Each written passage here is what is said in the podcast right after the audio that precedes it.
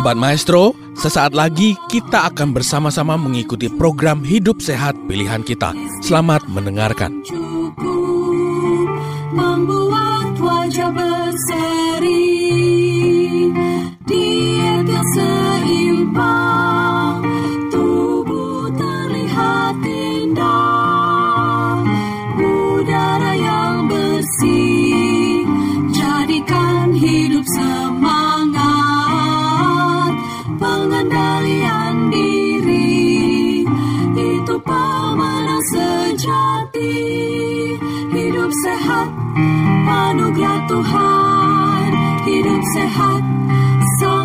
Berharga sepuluh hukum kesehatan Shalom, Ansi Rekwele, Santi Cufu.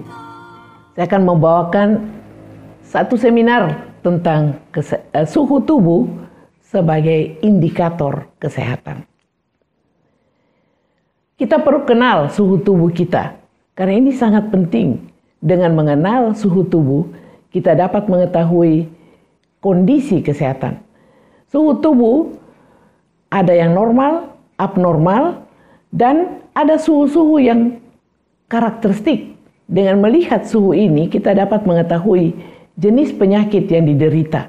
Misalnya, apabila suhu tubuh itu naik dan turun secara intermittent, maka kita dapat memikirkan bahwa dia menderita penyakit malaria.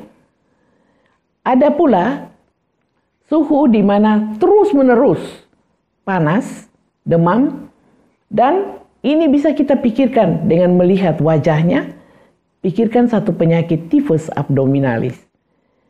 Ada pula satu suhu yang karakteristik sekali seperti badan unta. Dia naik beberapa hari demam, kemudian turun membentuk seperti bentuk badan unta. Itulah penyakit demam berdarah atau DHF, Dengue Hemorrhagic Fever. Jadi suhu-suhu ini menunjukkan penyakit tertentu dan dengan mengetahui suhu kita dapat memberikan pengobatan yang baik sehingga dengan demikian dia boleh mengalami kesembuhan.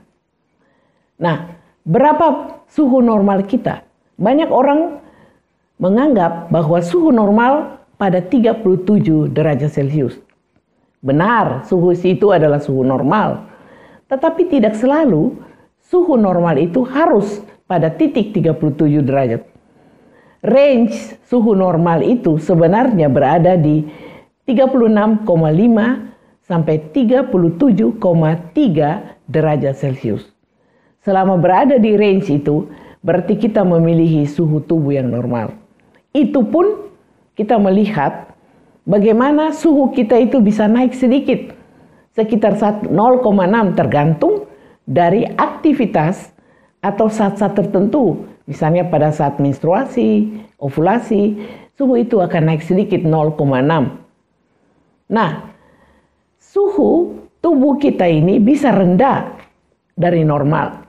Kalau dia berada di bawah 36 derajat Celcius. Ya, misalnya 35 derajat. Itu kita namakan hipotermia. Nah, hipotermia ini sebenarnya mengancam jiwa. Kalau kita tinggalkan dia terus-menerus dengan hipotermi, maka akan timbul gangguan persarafan, gangguan pernafasan, dan kekebalan yang turun, dia menderita penyakit-penyakit yang degeneratif seperti penyakit kanker. Jadi, kita harus bertindak dengan cepat apabila suhu tubuh ini rendah atau hipotermi. Biasanya di tempat-tempat yang dingin, yang cuacanya itu di luar negeri ya, winter, atau kita mengalami cuaca dingin di Indonesia, tubuh selalu membuat kompensasi supaya suhu kita kembali menjadi normal. Ya, dengan cara bagaimana? Kita menggigil. Dengan menggigil, maka kulit atau pori-pori kulit tubuh, pada kulit kita itu bisa tertutup. Panas bisa terpelihara dalam tubuh kita. Atau kita menggunakan pakaian-pakaian dingin sehingga badan kita merasa hangat.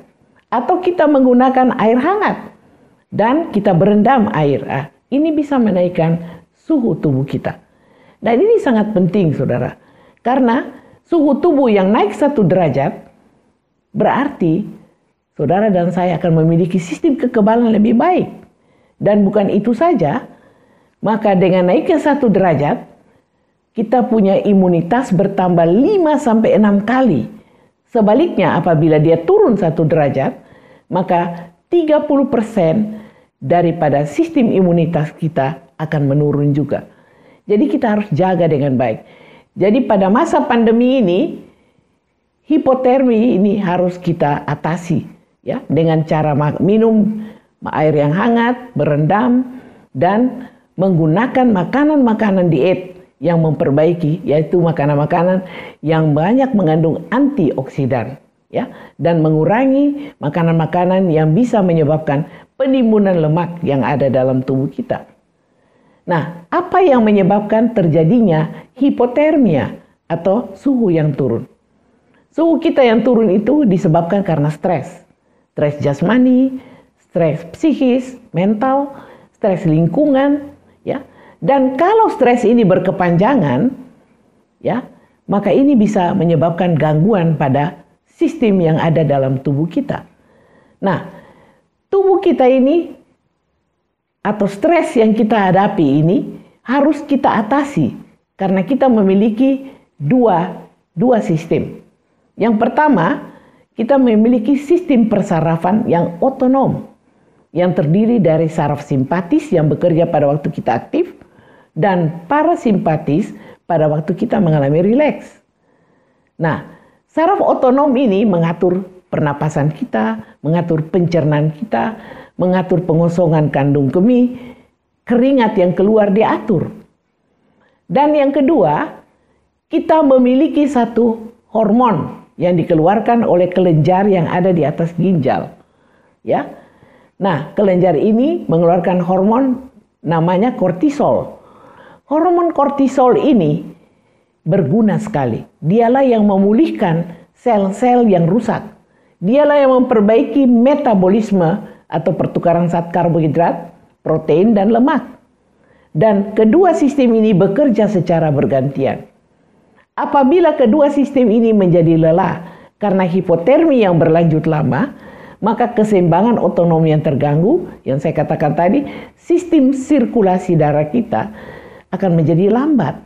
Pemulihan sel-sel tidak terjadi, daya tahan tubuh yang turun, dan suhu yang turun ini sangat-sangat membuat sel-sel rentan untuk menjadi sel-sel yang abnormal atau sel kanker. Jadi berkaitan dengan daya tahan tubuh kita. Kita harus menggunakan hal-hal yang tidak dapat merusak ya atau menurunkan suhu tubuh kita yaitu dengan jalan memperkuat otot-otot kita. Nah, bagaimana itu memperkuat otot?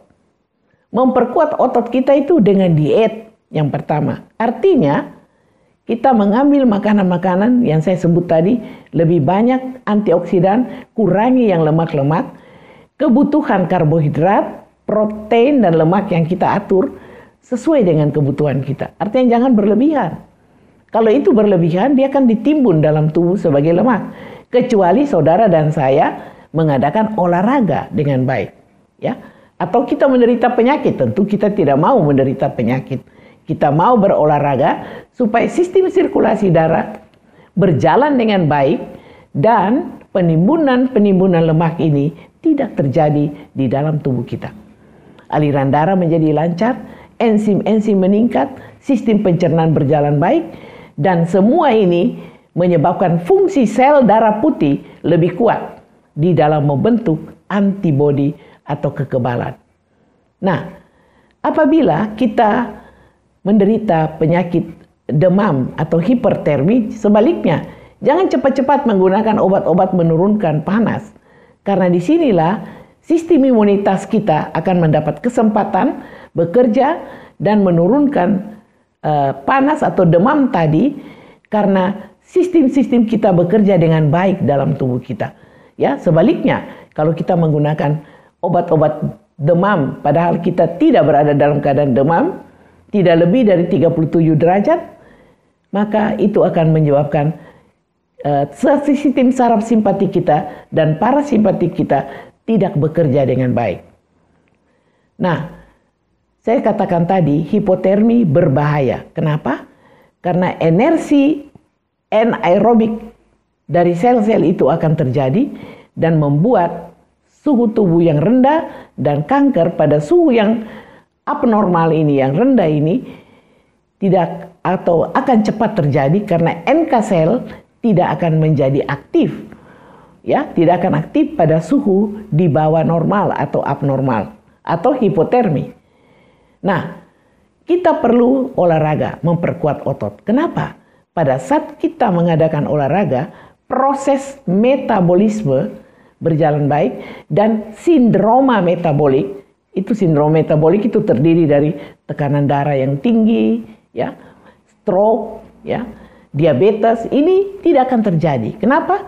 Karena sistem sirkulasi berjalan baik. Stres dapat dikurangi dengan olahraga, ya. Dan dengan olahraga juga, maka gula yang tinggi dalam darah ini bisa dipergunakan sebaik-baiknya sehingga tidak ada penimbunan menjadi lemak. Nah, dengan kenaikan suhu ini, kita juga memberantas lemak-lemak yang kita sebut lemak yang tidak baik, visceral.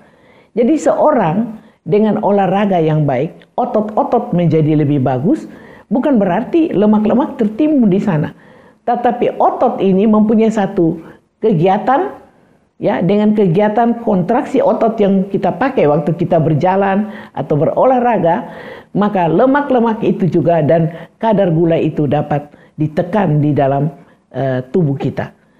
Nah, inilah cara meningkatkan suhu dengan cara olahraga dan meminum minuman air hangat serta pola makan yang sehat. Kembali lagi saya tekankan, pola makan yang sehat, kita lebih banyak menggunakan buah-buahan dan sayuran dan mengurangi protein-protein hewani yang banyak mengandung lemak. Ya.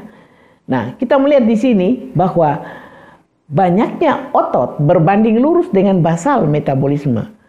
Sama dengan suhu dan jumlah metabolisme basal. Otot yang digerakkan yang membuat tubuh menjadi panas. Jadi dengan banyaknya otot yang digerakkan itu, maka basal meningkat dengan sendirinya. Meningkatnya gerakan otot, basal metabolisme yang naik, suhu tubuh yang naik, kekebalan juga akan meningkat. Jadi kembali lagi ya, bahwa pola hidup sehat harus disamakan atau bekerja bersama-sama dengan uh, olahraga, bekerja bersama-sama dengan uh, apa yang kita intake ya lebih banyak intake antioksidan maka lebih bagus mengatur pengaturan suhu ini akan berjalan dengan baik. Kenapa? Karena sistem otonom dan regulasi sel-sel akan terjadi. Sobat Maestro, Anda baru saja mendengarkan program Hidup Sehat Pilihan Kita. Terima kasih atas kebersamaan Anda.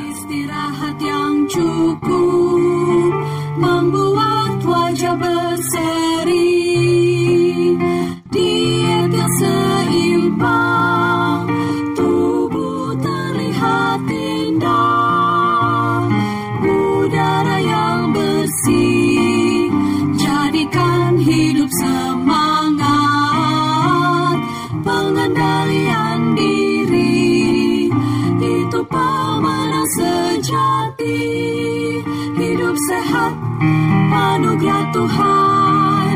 Hidup sehat, sangat berharga.